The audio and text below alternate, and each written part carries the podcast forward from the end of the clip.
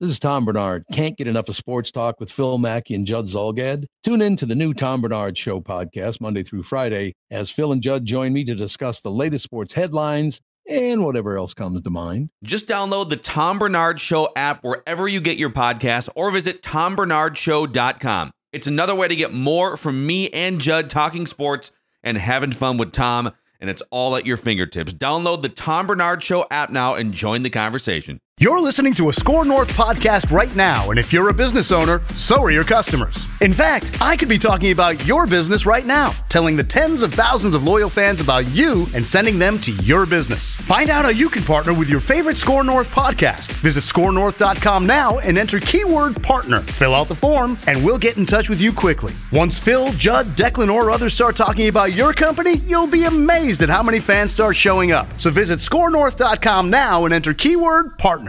Thanks for checking out this podcast presented by Minnesota's very own Ticket King. If you're looking for tickets for an upcoming game or event at TCF Bank Stadium, US Bank Stadium, or Xcel Energy Center, visit TicketKingOnline.com or the link from the E 1500ESPN.com sports calendar page. Ticket King has all your tickets for Minnesota football, plus all the concerts, all the theaters, and at all venues. Call 612 341 4141 or visit TicketKingOnline.com. Pabst Blue Ribbon. Always smooth, always refreshing. Gold medal winner at the 2016 Great American Beer Festival. When you're this good, quality always comes through. PBR me, ASAP. The following is a Podcast One Minnesota production. For those who simply can't get enough talk about the Vikings, we present Bonus Chatter. Bonus chatter about your favorite team that's unscripted, unfiltered, and uninterrupted. This is another edition of 1500 ESPN's Purple Podcast. Welcome to another edition of the Purple Podcast. We are back after the Super Bowl, and what a Super Bowl it was. I'm Ben Goessling from ESPN, joined by Matthew Coller and Judd Zulgad of 1500 ESPN.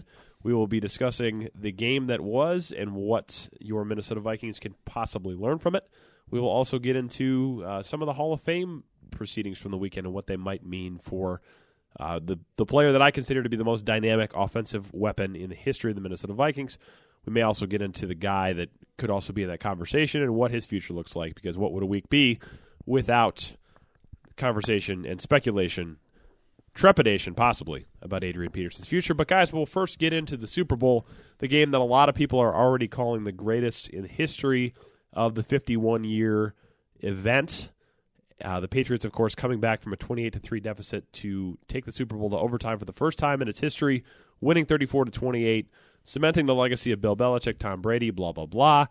Uh, quite a quite a night. What did you guys think of it? Um, what were your big takeaways from it? Well, I would say that it wasn't the greatest Super Bowl I've ever seen, but it was the craziest about five minutes to end a game that I can ever remember, or at least even if you take it to the fourth quarter, the fact that they enter the fourth quarter with a 99, I think your ESPN stats estimate Yes. was a 99.6% chance to win that game or something like that and they end up letting it slip away and hey everybody start practicing playing Madden so you can figure out game management situations because the Atlanta Falcons botched that as bad as any team has ever screwed up a game management situation they have So the ball saying so seven step drops when you're on the edge of field goal range and all you need is a field goal to put it away. Not not such a good idea. It is amazing that two teams all they had to do all Teddy they had to do was run the ball. If they just had if they just ran the ball, the Seahawks win the Super Bowl,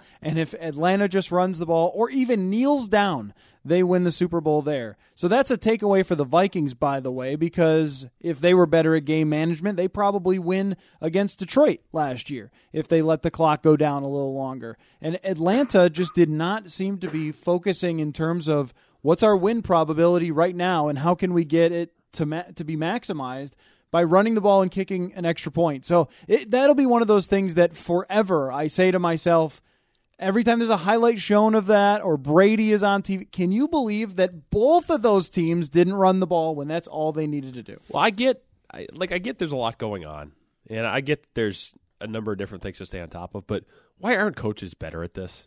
Why do we continue to see the same types of mistakes with clock management, with situational strategy? This was just stupidity, though. But this was stupidity. But I mean, this was went into it. This was uh, this wasn't difficult. This was very very simple.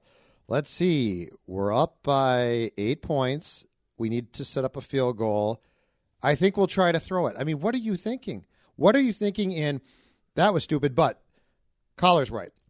This was a great finish. This was not a great game. Yeah. Please, please, please, please, please. Fifteen years from now, don't come back and tell me that that was a great game. It was three quarters of football that was that I said to myself, if I didn't have to watch that game for my job, I would have turned off. It was a fun finish to a game, but it is that game is the poster child for the red zone channel. In the regular season, you wouldn't have watched the the red zone wouldn't have gone to that game more about three times the entire game. And then in the fourth quarter, they, they would have gone crazy, right? But as far as football games go, that was three quarters to me of basically excruciating pain and a great finish born out of complete stupidity by the Falcons. Well, here was the funny thing as I was watching it. I was over, uh, the pastor of my church was having a party, and we had paused the game at one point, and we're catching up because I think we were watching all the commercials and stuff. So we left when we were at the start of the fourth quarter on the DVR, and we were probably half the quarter behind. It was 28 to 9. And I'm thinking, like, we can go home. And I get in the car, and I get an alert on my phone saying the Patriots just scored to make it 28 20 with like four minutes left or whatever. I'm like, holy crap, this may go to overtime. So we're getting in the car. I'm listening to the end of it on the radio. And it gets to overtime. I'm like, we're gonna. I'm gonna be getting kids out of the car, and we're gonna be going inside. And there's gonna be some like 80 yard touchdown on the last play for it not to go to overtime and to be over. And I'm gonna miss it. That fortunately didn't happen. I was able to watch the end of it at home, but it was it was weird because I was like, I I I don't. I didn't really see a lot of the comeback. It was 28 to 9 and then I get back in and they had scored the Epic field goal and the meltdown. touchdown. It was yeah, an epic I mean, it, bleeping meltdown is what that it was. was just it was a bizarre experience for me, kind of being in this time warp. It's like that left thing, and this is a blowout. It's over. The Falcons are going to win, and then you get back in the car, and it's like these guys are actually going to pull this off. As, as soon as it got to 28-20, I'm like, the Patriots are going to find a way to win it. They just seem to be one of those teams that they find a way to do it. But like you guys are saying, the, the Falcons certainly were a, an accomplice, uh, if not more than that, in, in making that happen. Here's my question: That meltdown is there anything in Vikings history that competes with it? Or is this worse than anything that's ever happened to the Vikings? Do we no longer have the market cornered on gut wrenching defeats? There is nothing that comes close because because of the stage. Think about it. I mean, you've got NFC title games, okay, big stage, Right. Not this stage. If you think about all of the ingredients that went into this meltdown, and by the way, it's a complete meltdown. Your defense got completely tired and melted down. Your offense melted down. Your coaching staff. So I would say uh, if you look at Atlanta's sports history now, I would say we've got nothing on them. They have Yeah. they have literally lost two hockey teams. I don't mean those teams lost. I mean they left town. Right. Uh, I believe the Atlanta Hawks moved to the, uh, from St. Louis in about 1968. No finals. Yeah. Uh, the the Falcons are now 0 2 in Super Bowls with probably the most excruciating loss. And the Atlanta Braves won the division for years and years and years and years. They have one World Series. Yep. And I believe they have, I believe they, they made it to the World Series 91, 92, 96, and 99. So Atlanta. I believe could- 95. No. they, they won, won in in 95, 95, against. Cleveland. Yep. But my point is, Atlanta, congratulations. You got us beat. You're worse. You're bigger chokers than us every day of the week now. The thing is, they don't really care that much. I think that's why a bad they- sports town. It is. So I think that's why we we tend to put ourselves up there, and, and we haven't had a title since '91. But I suppose they haven't had one since '92. It's only a year difference. No, it wasn't even '92. It was '95. 95. They lost to Toronto Correct. in '92. So yeah, I mean, yes, they that one is to me. I agree. I don't. I don't think there's anything in Vikings history that competes with that. In large part because the Vikings haven't had a competitive Super Bowl in their history. They've all been either kind of snoozers or they've been blown out. So it's hard to put anything on that level. And that methodical of a meltdown has not really been the way the Vikings have lost it. They've had games where things haven't gone their way at the end, or they've they've had brain farts at the end. Uh, but to blow a lead like that, I mean, that was Glen Mason That's esque. that's the Saints game in the Super Bowl, Yeah, right? But they weren't Worse. ever up on the Saints that much. No, Yeah, no, worse. no, no. But my point is, my point is, if you were driving down in the Super Bowl uh, to win the game on a field goal and you send twelve men in and, and all that, that's awful. But it wasn't the Super Bowl, so I don't think I don't can't remember any Vikings loss that was this bad, Matthew. Not this bad. Yeah, I think that it's worse than any time you lose a close game where you were back and forth. I mean, thinking of wide right for the Bills, I mean, that's a close game. It's a great game between two really good teams, and it comes down to a field goal, and the guy misses. The same thing you would say Atlanta and the Vikings with uh, Gary Anderson missing wide left. It's like, look, it was a it was a close game. You're right there on the doorstep, and you just can't make a field goal it's devastating, but it's not embarrassing to have lost the game that way. It's, hey, well, that happens. It was bizarre that he missed the field goal of that range, but hey, look, you know, you were right there. You probably should have won. In this case, you are like the guy who has a touchdown and then drops the ball at the one yard line and it rolls in for a touchback. I mean, that's basically what they did. They were Leon Lett. Nine, yeah, that's that's Leon Lett. You are ninety nine percent of the way there. All you have to do is just it's like the the Seinfeld episode where he's got the lawsuit won and then he tries on the gloves or has her try on the bra, I think, right? Because he listens to his caddy. That's what it was, a tap in putt and and then they somehow let that slip away. Yeah, I, I mean, it was, it was absolutely Classic episode. Did that one have the, the like the, the actor that was supposed to be Johnnie Cochran? Yes. Oh, yeah. the- Ja- the Jackie frivolous Child. lawyer. Jackie Yeah. Chiles was a great character, by the way. That character was fantastic. So I, all the talk about this being a great Super Bowl, I, I agree that for a lot of it, it wasn't a great game. It's a crazy finish. But one of the things that I, as I think about this, I don't know that we've ever had a Super Bowl that for four quarters has been this great back and forth and then m- memorable finish. I mean, the the Panthers Patriots one had a crazy second half, San- but it was like three three at San halftime. Francisco, Cincinnati, right? Didn't that didn't that yeah. end late with a pretty good finish? I would also Yeah, say did, but, uh, Rams and Titans. Rams and Titans was Sure. pretty. I remember that forth, one kind of being slow in the first half, though. I mean, in, in terms of like, But you know I mean, what maybe this I'm looking was, for is 35 31 this kind game, of thing. this game on on a large scale to me was the poster child for this league today. Yeah. It was. It was a game where if I don't have to, I don't I don't want to watch the entire game.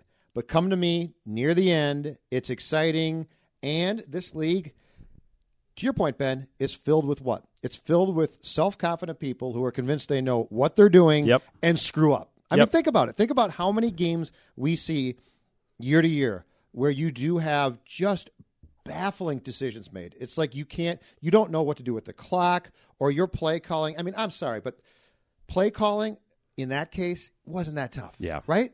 Don't you just run the ball, set up the field goal, hope you don't fumble? I mean, what are you doing passing? It, it's it's inexplicable to me. Well, and It's you, not that tough. you wonder too how many times in those situations there's somebody on the headset that says, "Hey, don't we want to think about?" Uh, no, okay, that's cool. Passive aggressive And, I guy? mean, how many times know do peop- about that. But how many times do head coaches hear that stuff and say, "No, screw it, we're going to do it my way," and you know, because I'm the head guy and I'm going to do what I want, and you guys can all go suck it. Like, I, you, you honestly wonder how many times that that happens where there's somebody that has a more sensible way of doing things that gets shouted down because the head coach is the one in charge, or somebody doesn't want to speak up because the head coach is the one in charge. I would be very fascinated to know, and we never will, but how much deliberation goes on in those moments where somebody may have a better idea, but it never gets brought to light because they're not the one in charge. What's amazing to me is that you have quality control coaches, and I'm not trying to downplay their role, but for special teams, right? Yeah. So, like, you couldn't have a person who's directly responsible for game management, Yeah. clock management, Yeah. and things like that. You should. The head coach would conceivably be that guy, but time and again we see the head coach isn't capable of doing it. Right, Because I they have a lot of things going on. Right. The way that I would look at the head coach's role is you're the CEO of everything. Like Yeah. You're overseeing the entire game plan. You're the one that's implementing it and managing your offensive and defensive coordinators and your personnel and all those sorts of things. But when it w- will they not admit that they're not good at game management? Is Yeah. that Is that the problem? Because they're they're geniuses at the actual X's and O's of these things. Right. Mike Zimmer is a great example of this. I totally believe that when it comes to defensive game planning and things like this, that you're not going to find too many people on the planet Earth who know more about how to do it, right? But when it comes to the number of reps that someone like that would get in clock management as Yeah. opposed to me playing Madden, I have way more. I've played thousands of Madden games, which are just like flight simulators. Right. I mean, the people who are in the Air Force have flight simulators. It's the same thing. It's the same situations you run into all the time. So, should they hire someone who plays a lot of Madden or Maybe just- Dan Quinn needs to play more Madden. or, or or play more Madden or but these but these guys spend so much time morning to night game planning and scouting and going through every Flip on tape. the PS4 for like an hour. There's that idea You got or time to do it. Hire or hire someone who Hire at least understands it. You don't have to be a gamer to get it, but someone who puts a lot of work studying it. Yeah. Mike Zimmer would, would benefit if they would hire someone and say, Mike, this is your clock person. Yeah. Any clock questions, you don't have to concern yourself. Because the thing I'll say Have is somebody to run it by at least. Well, right, but the thing I'll say is clock management can be difficult in the sense that e- even if you try and go through through scenarios, things will happen during the course of a game that are goofy and screwy. Right. But that's And why you but fast. that's why you want that person to say, "Okay, it's goofy and screwy, but I get it. Right. I can help you here." I have to think quickly. I have to make a decision As in 10, opposed 15 seconds. as opposed to you just guessing about the Yeah. clock and yeah, but that that Falcons, I mean, the whole thing to me and it was guys, it was like a slow car crash. Because Yeah. like you could see it developing, and you're thinking to yourself, "This is coming apart. This is coming apart." And the Falcons were like, "No, it's not. No, it's not. We're fine." It's like, "No, you're not fine. You're coming unscrewed." And then as they came unscrewed, they became dumber. yeah. Yeah. It's like slow it down now. Now you want to slow it down, and instead of like, "I don't know. You know what? We'll, we're just going to have Ma- Maddie pass the ball." These are my favorite ones where, and I'm not sure if it happened in this situation. I'm not talking about anybody specifically, but when these happen and you get the coach that gets to the podium and says, ah, you know, it's, it's really complicated. You guys don't understand it. What all goes into this stuff? It's like, really? This is that complicated? I mean, I know they they like to make everything seem complicated and that like it's rocket science, but especially in, and I reject that premise overall. I think it's something that anybody can learn if they have access to all the information. But especially in these situations, it's like, no, this isn't that complicated. It's a lot of it's common sense, and I get that there's a lot of things going on, and, and sometimes you have your brain lock up in those situations. We all kind of go through that, having to make decisions on the fly like that. But uh, to say that it's it's it was an issue of complexity, in a lot of cases, that's not true. Dan with Quinn these. looked completely lost too. Yeah. I mean he he looked like he had been hit by a truck. yeah, He had no answer. It is there. There is a part of me that just has to purely respect Tom Brady and Bill Belichick's ability to be in the heads of guys. It's kind of like with Jordan, where people got leads on Jordan and they put him in tough situations, Tiger Woods like circa 2000. the, and yet every time, right? Tiger Woods, anybody who was playing around him See would him just up that leaderboard. down. Yep.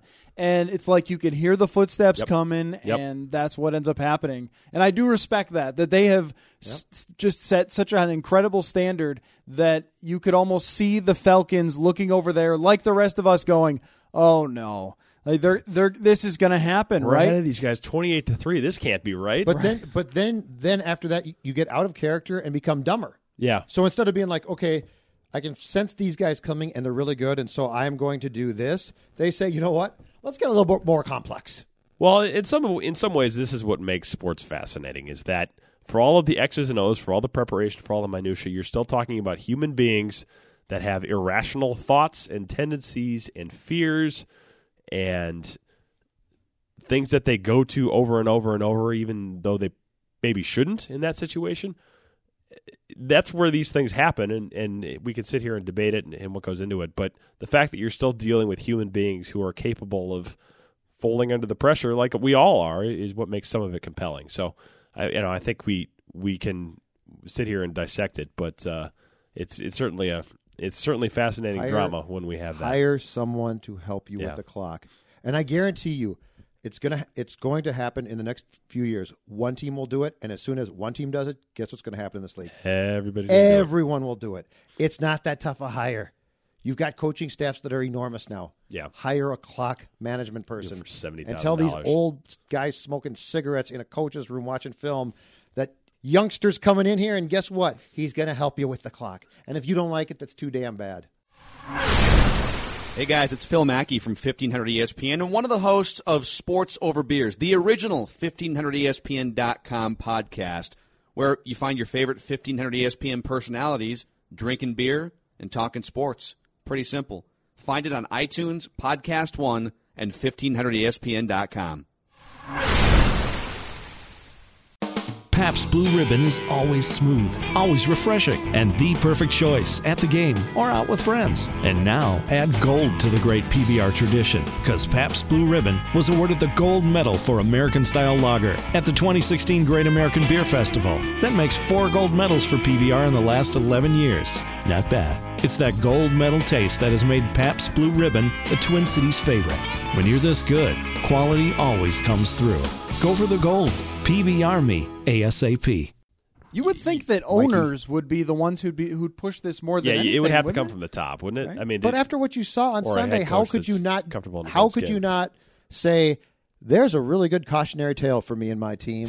Think I'm going to learn from that, yeah, as opposed to oh my guy would never have that happen to him, which is how teams are. They're convinced. Oh, we're fine. We're good. No, you're not. Speaking of cautionary tales, and, and maybe this isn't a cautionary tale so much as uh, uh, maybe a harbinger of what's to come. We'll see. But over Super Bowl weekend, Terrell Owens once again does not get into the Hall of Fame, despite numbers that I think a lot of people would say are good enough to have him there. And the reason I bring this up, of course, is that our very own Randy Moss. Uh, Minnesota's on Randy Moss. I don't mean ESPN's on Randy Moss. I'm not doing Well, that. he does work with you. He does. You're I- coworkers yeah, with I, him. I guess You guys got are, great but- hands, both of you. yeah, it's you know we we spend a lot of time uh, chilling in the break room in, in Bristol. uh, The one time a year I'm there and that kind of thing. But uh, Randy Moss is eligible to be inducted into the Hall of Fame for the first time next year, which means, of course, his candidacy will be debated by the venerable Pro Football Writers of America voting panel for the first time in Minneapolis next February, and he will find out on the Saturday before the Super Bowl whether he is going to be in the Hall of Fame. My question is number one, should Moss be a first ballot Hall of Famer? And number two, does Terrell Owens' inability to get in mean that Randy Moss may have some trouble coming his way? just to uh, set things up here when it comes to to i found out this they go so so they basically meet all day long Yep. right Yep. and they and they debate these guys they start the day with 15 players names Yep. they go from 15 to 10 10 to 5 and then and then they don't vote until the last 5 Yeah. terrell owens boys didn't make it to the 10, to the final 10 so he was never voted on. So this guy whose statistics are incredibly similar to Moss Yes. didn't make it from 15 to 10. And and this That's has a been a deal committee. Yes, and this has been a committee that has been tough on receivers in recent years. Andre Reed had to wait, Tim Brown had to wait, Cris Carter had to wait. All of those guys eventually got in, but it was not as automatic as it was in a lot of cases.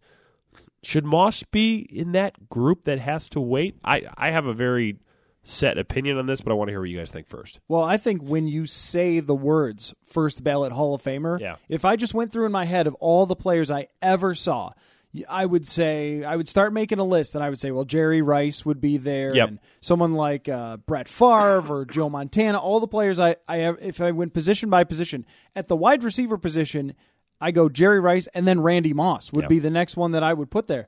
One of the most dominant NFL players in the history of the game has all the numbers to back it up that he is among the elite ever.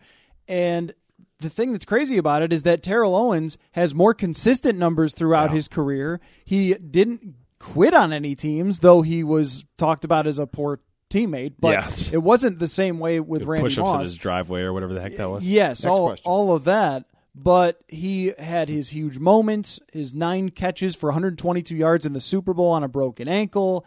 Every I'm talking about Owens there, but everything that Owens has is similar enough to Moss to say how how would these guys both not be first ballot Yeah. Hall of Famers if through an entire era they are the first two that come to mind if you put Jerry Rice in the previous era as the best two players at their position then they absolutely belong in and when you're putting in a kicker before one of the greatest players Yeah. at a skill position, one of the best touchdown scorers in NFL history, and you're putting in a kicker before it, you think, okay, this is this is a personal thing against Owens, But now, does that carry over then? Do you almost have to make it about Moss? And then could there be a personal thing against him too, since he had his own issues? Yes. Well, that's what that's where I think these two. I mean, the numbers are very similar, and the receiver position being difficult is certainly similar. But the fact that both of these guys were controversial players in their own ways, that's where I wonder if the parallel is there between Owens and Moss. Because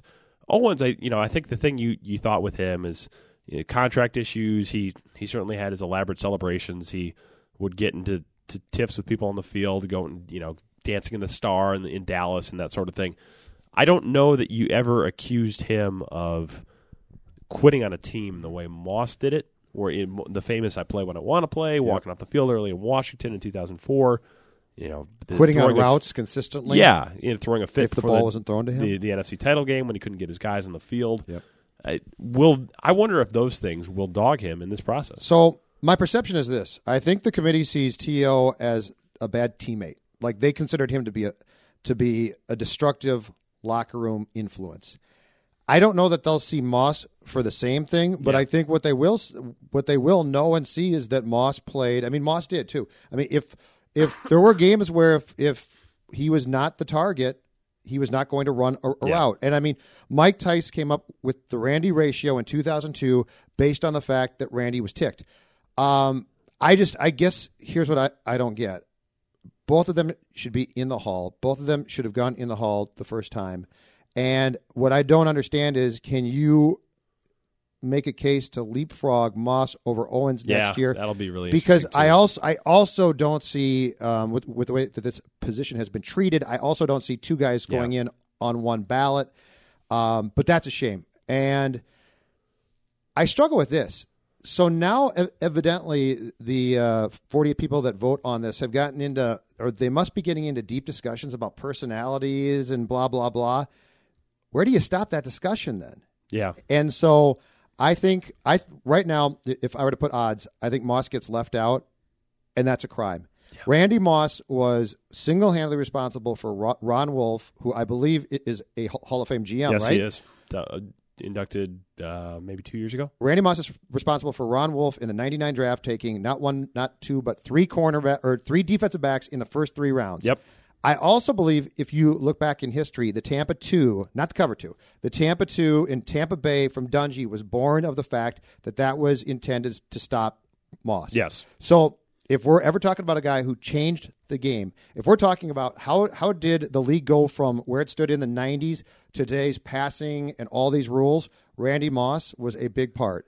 And if that's not a first ballot guy, then this whole committee is goofed up in my opinion. Yeah, I'm completely with you on that, and for a lot of those reasons, uh, in the fact that he changed the game in a way that few guys have. He was the guy that I think you wanted to watch if you were a fan of him, a fan of the team that he was playing on at the time, or just interested in football. He was the guy that if you were a fan of the team he was playing, he scared you more than anybody else, and he was the guy that your team had to spend the week trying to figure out how to stop. And yes, we could talk about how he took plays off. He had years where he wasn't as good as he should have been. In spite of all that, and in spite of the fact that he probably could have played longer than he did, I mean, there was all those talks about comebacks a couple of years ago. His numbers at the position are probably, in a lot of cases, second, no more than third, no worse than third all time. And his 2007 season with the Patriots stands out as one of the greatest by a receiver ever when he caught 23 touchdowns from Brady.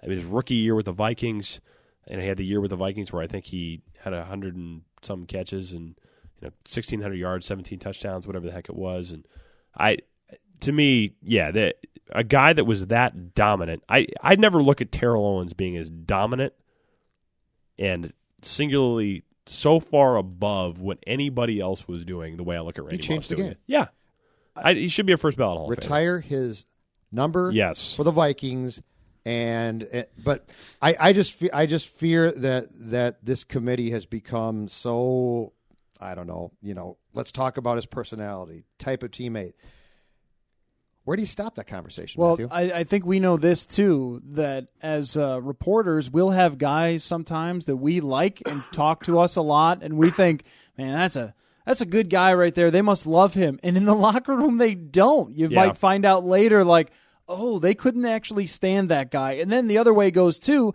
where you'll have guys who won't talk to you as a reporter or won't give you anything or won't say hello or whatever, just seem unfriendly.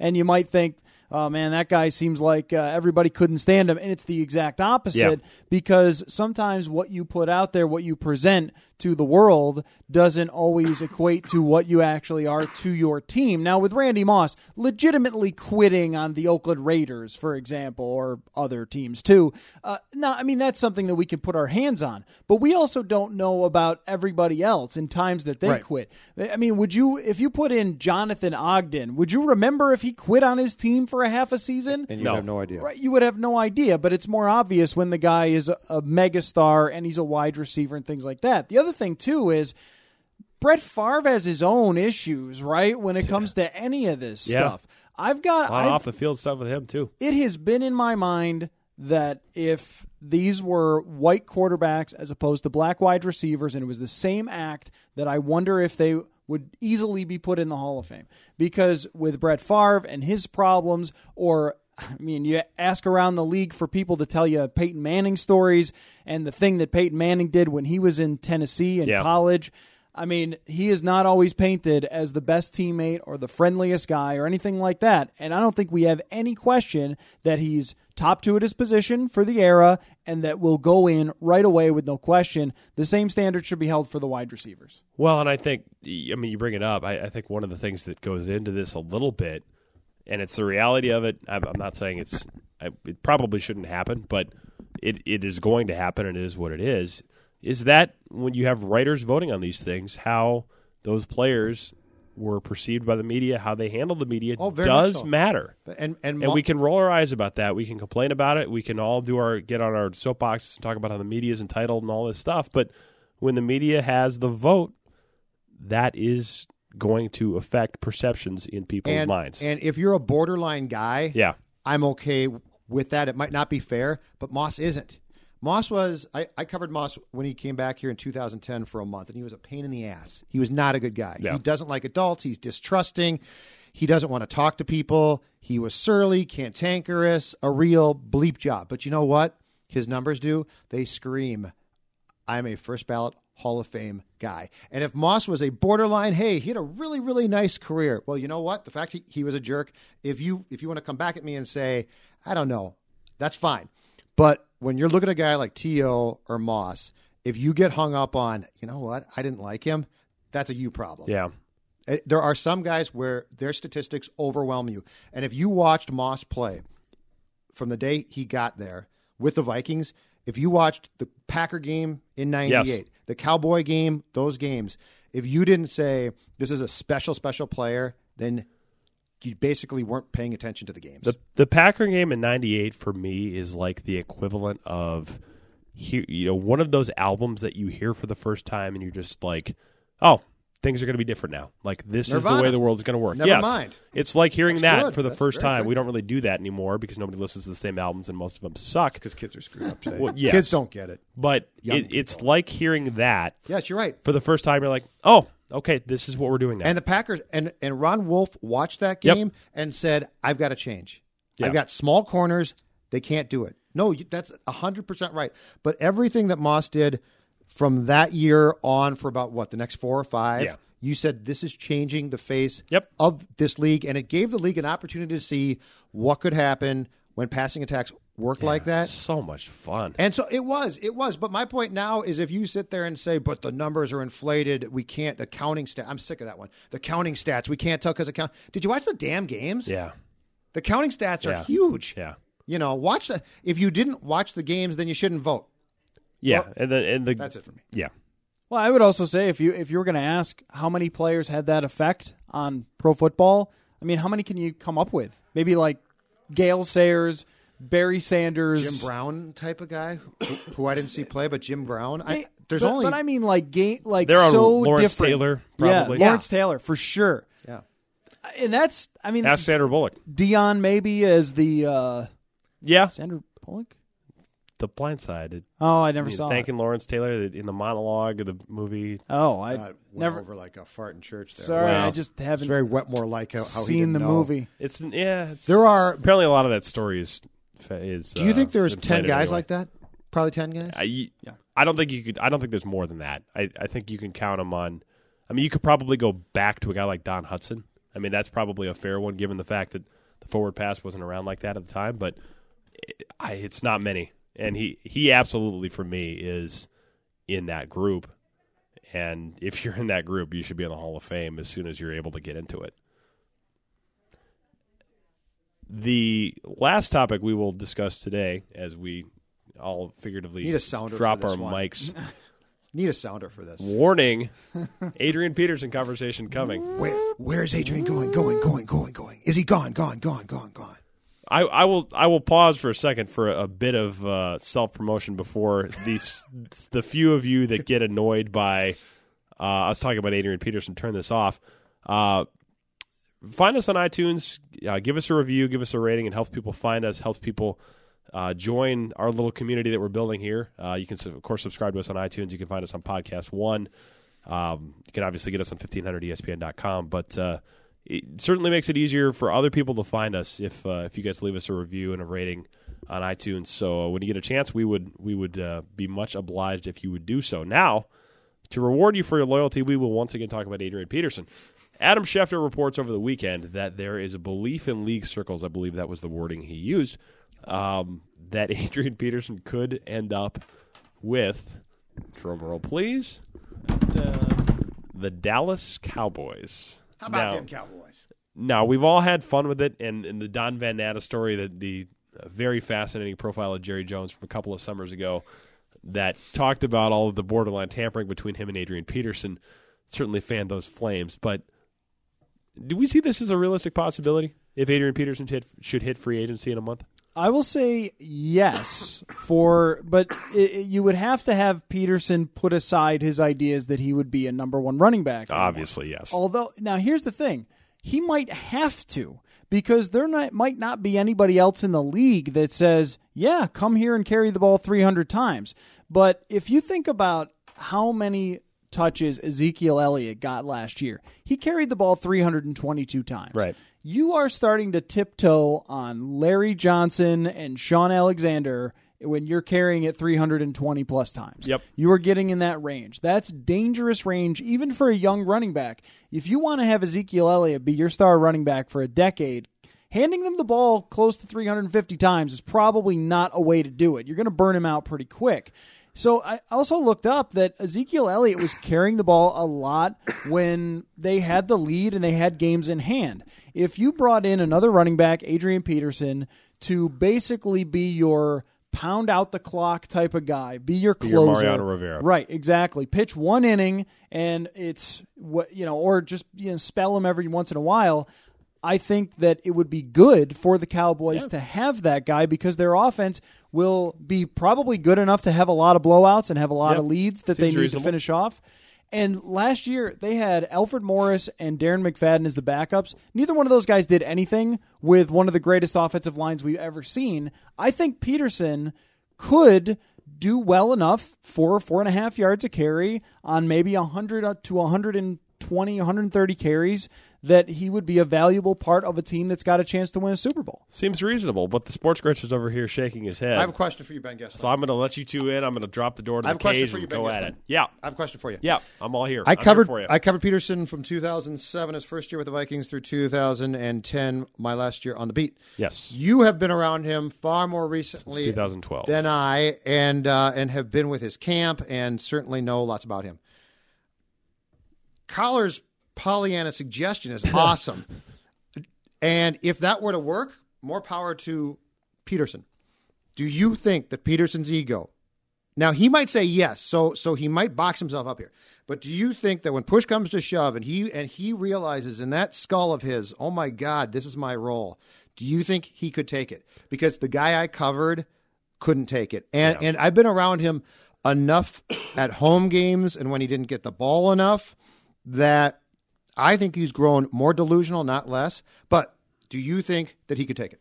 I think that would be a very difficult adjustment for him. I, I think the only way that this works is if he's ex- going to accept that role because he's not going to be the guy unless Zeke Elliott would get hurt, in which case he is. But going in there saying you are not going to be the man, you are going to be the alternative to the man, and you're going to get 120 carries. I I think I, I mean I think it makes a lot of sense in a in a in a vacuum, but I do think it would be very very difficult for him to get his head around that. I think it's one thing to say you have a chance to be the featured back, which you know a team like Houston, you know we talk about them as an option. They have Lamar Miller certainly, but not a guy that is going to unequivocally put you number two in the pecking order. Zeke Elliott would put you number two in the pecking order, and that would also then affect the contract you're going to get. So Right. that to me would be a very difficult hurdle for him to scale if he were in fact going to end up in Dallas. The interesting thing to me too is that Peterson's age, 32 in March, I believe. Yes. Ordinarily, what uh, teams want at that point is a versatile back. Yep. So as you age, you know, if you can also block and catch passes and play on third down, that's great. He can't do that.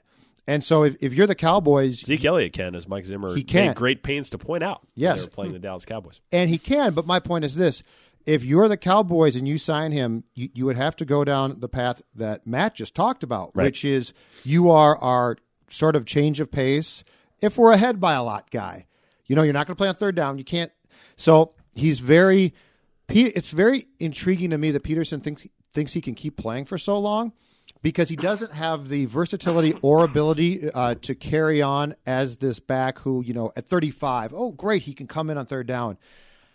And so I think his best option is to go to a place like Tampa, possibly, Yeah. and just One of the teams you mentioned when he was run as much as couple weeks ago. possible for two or three more years, and then you're just done.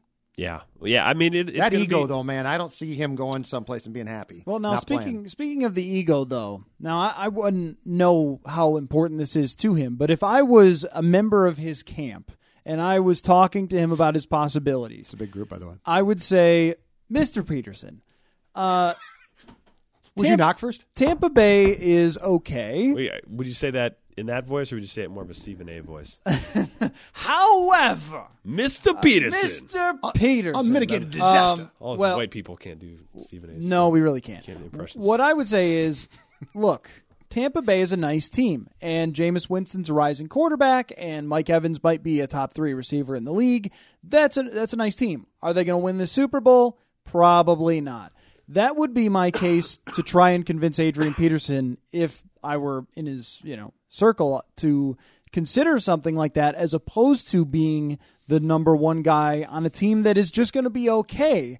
And I would also say, look, I mean, if you're thinking about Tampa Bay or Houston, these are not offensive lines that blow anybody away. Yeah. You may only get 150 carries, but you may average five yards a carry if you go down and play with the Dallas Cowboys. I was looking up this number in terms of stuffed runs. Even in 2014, Yeah. Adrian Peterson's percentage of stuffed runs was double what Ezekiel Elliott was. 2015, you mean? Yeah, 2015. He Sorry. didn't have a lot of stuffed runs. No, 14. didn't. Didn't have a lot of anything that year. Um, but anyway, 2015, yes, the stuffed runs. He still averaged four and a half yards a carry, but he was getting hit behind the line of scrimmage Yeah. way more than Ezekiel Elliott was last year. Famine, famine, feast. Here's the thing for the ego: if if you add a Super Bowl to your resume for that Hall of Fame we were just talking about, you have completed as Adrian Peterson everything you need for an argument for I'm one of the greatest players to ever play.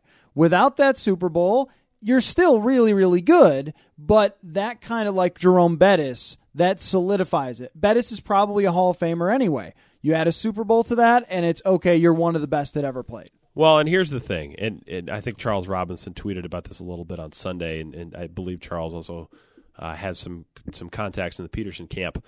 He talked about how Peterson, you know, obviously we all know he grew up a Cowboys fan. There are still a lot of members in his family that are big Cowboys fans, and I, you know, he one of the things he mentioned, and, and this has been my sense too, in, in the time I've spent around Adrian and his family, is that that if you have a chance to win a Super Bowl in Dallas and retire as a guy that won a Super Bowl in Dallas and you sort of are always associated with those teams and you get that sort of sheen of champion Dallas Cowboy, I I think there's a part of that that would be very attractive to him. Now, the problem about getting there is what you're saying, Judd, of of how do you deal with the role that you would have to take to do it. Now, the question I, I think it, that it becomes, and then You know, this is sort of a question we we talk about with Adrian a lot, where it, the tipping point is: Do you care more about getting the championship, whatever it takes, or do you want a championship, but in a context where you are still getting a lot of yards and you're still the guy? And I, I think if it's the latter, there aren't going to be anywhere near as many options for you that meet that set of criteria. Yeah, I mean, who even uses a single running back to be the guy anymore? I mean, there's only a handful of teams that do it. Uh, Dallas is one of them Right. this year with Ezekiel Elliott, but a lot of the other teams. Uh, we talked about, I think, on one of these about how Oakland had three running backs that combined to be LaDainian Tomlinson with the three of them, and even uh, the Patriots and the Falcons. These are multiple running back teams. Most teams are going that way. So if you're going to ask a team, hey, bring me in and I've got to be X, Y, and Z for you. Like, okay, well, let me just get my machine to warp you back to 2001 because guys don't do that anymore. So it's almost like no matter where he goes, there's going to have to be another sort of option. And maybe even if he stays in Minnesota, there would have to be a conversation with Pat Shurmur to say, look, you're going to play more of the LeGarrette Blunt line of like three tight end runs when you've got the lead or when we're killing clock or whatever, and we're going to use McKinnon and drafted player X to be our all around backs that come out of the backfield. If you could take that role, you can work in Pat Shurmur's offense. Can he take that role? I wouldn't take that chance though. No way. Yeah. No way I take that chance. I don't take I don't want to be the team because here's the problem. I could see him agreeing to something and then a month in or, th- or two games in being like, "Oh, this isn't really what I expected." That's Yeah. what I don't trust. If I'm the Vikings, I don't trust it. If I sit him down and I say, "You know, you're going to play the blunt role," and he's like, "Oh, okay, cool." I know what's going to happen. Three games in, he's going to storm in to Zim's office and say, "Where are my carries?" Right? And and my point with the Cowboys is this: I think in the perfect world, he would look and say, "I'm going home to Dallas, and I get to play in front of my friends and family on a weekly basis, and uh, you know they got a really good back there." And then three games in, he says, "But I used to carry the ball a lot more." Yeah. I don't want to be the team that that has to explain that to him because at that point, he's more of a pain than a contributor to me. Here are two teams that I think make a lot of sense in some ways because they do a little bit of what the Vikings have always tried to do, and maybe the Vikings will do things differently if Adrian Peterson's not here. But Denver and Seattle, where they both have good defenses, they both have probably a market either for a running back or, in Denver's case, a quarterback situation that isn't completely settled, so they may need a running back. And they're both teams that are reasonably close to being able to win a championship. I mean, Denver obviously didn't make the playoffs this year, but a year off a Super Bowl, and, and Seattle is a team that is playing deep into the playoffs every year and, and certainly needs to settle its running back situation after losing Marshawn Lynch a couple of years ago. I mean, do either of those teams belong on the radar as we as we go through this for the next They month? here? probably do. Makes sense.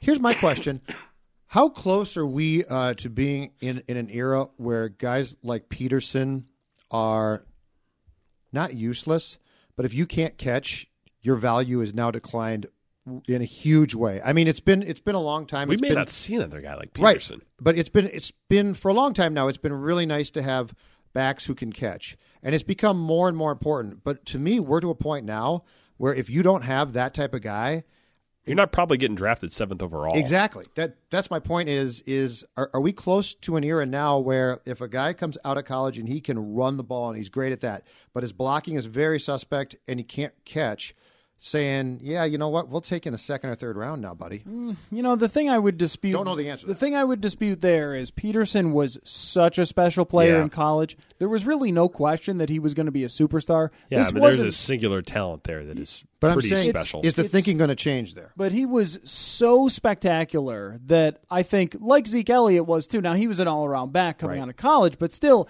a guy who rises so far above as a prospect that there's just no way that somebody's not going to accept that. I would also argue this that when Favre was here and when he's at his best, he's averaging like eight and a half yards a catch. Now that doesn't mean that he's a dynamic dual threat back, but it added to his value that he could make big plays on screens and things. It's 43 catches or something that year. Yeah, think. career high, I think. right. And if you look at Ezekiel Elliott, he had something like thirty this year, thirty-five. But I the game changes more and more now.